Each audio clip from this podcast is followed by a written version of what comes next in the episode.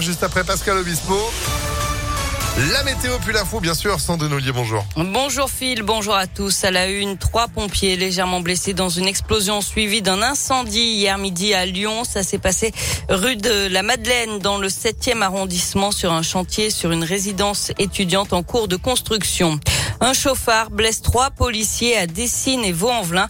Âgé d'une trentaine d'années, il conduisait une voiture volée et immatriculée avec de fausses plaques. Il a forcé un barrage de police, puis a abandonné son véhicule avant de prendre la fuite à pied. Il a été interpellé jeudi, placé en garde à vue. Il a été écroué dans l'attente d'une comparution. Les Dalton font de nouveau parler d'eux alors que leur leader vient tout juste de sortir de prison. Ils ont aspergé de peinture un bâtiment de la préfecture avec des lanceurs de paintball dans le troisième arrondissement de Lyon. Ils pensaient viser le logement du préfet, mais il ne s'agissait que de bâtiments administratifs selon le progrès.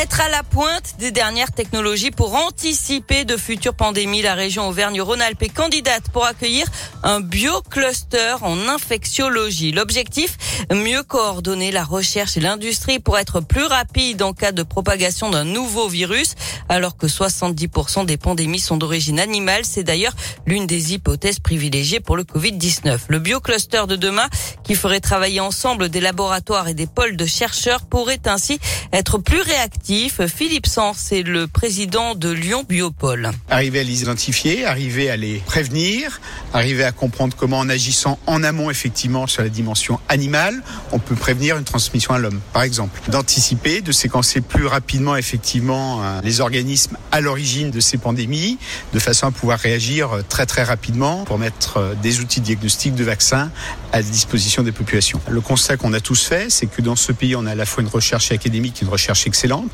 on a des industriels qui ont des fortes capacités d'innovation, mais ce qui nous a manqué, c'est le lien entre les deux.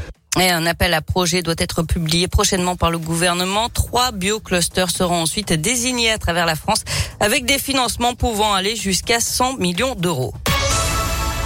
Du sport, du rugby, les All Blacks à Lyon l'an prochain pour la Coupe du Monde. On le sait déjà, ils auront deux matchs à disputer chez nous contre l'Italie et contre l'Uruguay.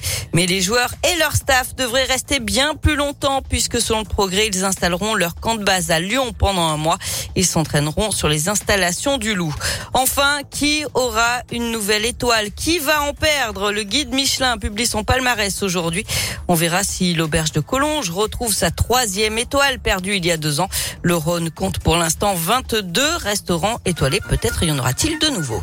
Le guide Michelin qui au départ est sorti en 1900, Sandrine, c'était pour l'exposition universelle à Paris. Imaginez un peu toutes ces années, ces années avec toutes ces étoiles distribuées.